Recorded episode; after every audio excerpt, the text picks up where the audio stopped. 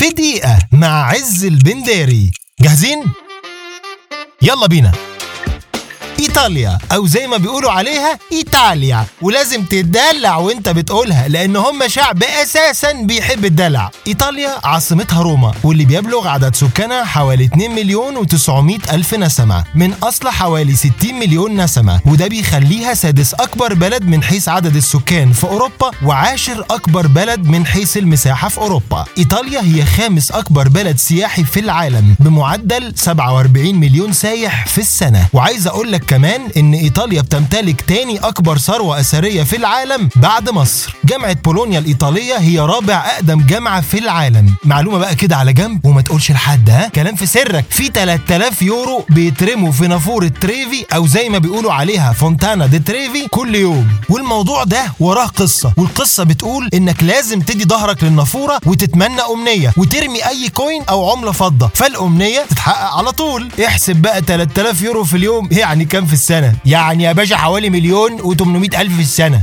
طب ما انت حلو اهو. ما أنا كنت شغال كاشير يا باشا في سوبر ماركت الأرنب الجائع بس اتطردت. واتطردت ليه يا اخويا؟ عشان ما كنتش بأكل الارنب يا باشا. ولا! إيطاليا مشهورة بإنتاج العربيات السريعة زي اللامبورجيني وماسيراتي وفيراري وألفا روميو. ومن أشهر بقى العربيات اللي كانت مشهورة جدا في مصر الفيات 128 واللي هي تبع شركة فيات الإيطالية. باشا ابن خالتي عنده عربية 128 صفرة. صفرة. أما بقى اللي بيحب الموتوسيكلات فهم عندهم شركة بياتشيو اللي بتنتج موتوسيكلات فيسبا واللي بالمناسبة في متحف لموتوسيكلات فيسبا في مدينة بونتيديرا باشا قول لي بقى ابن عمك عنده فيسبا. هي إيه الفيسبا دي يا باشا؟ دي ماركة موتوسيكلات يا حبيبي. طب ما تقول مكنة يا باشا. يا أختي!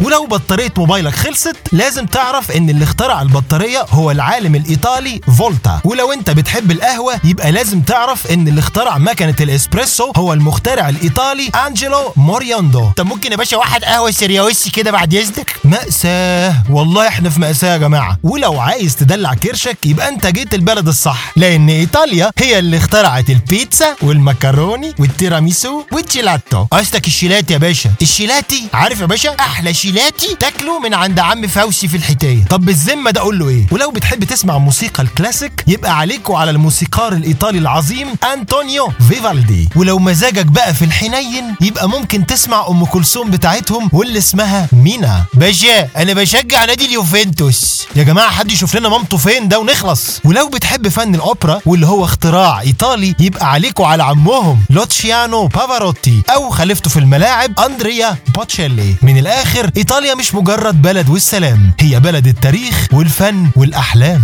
وعجبي. ادعمونا ب like و subscribe و share وقولوا لنا عايزين تعرفوا أنهي بلد في الحلقة الجاية.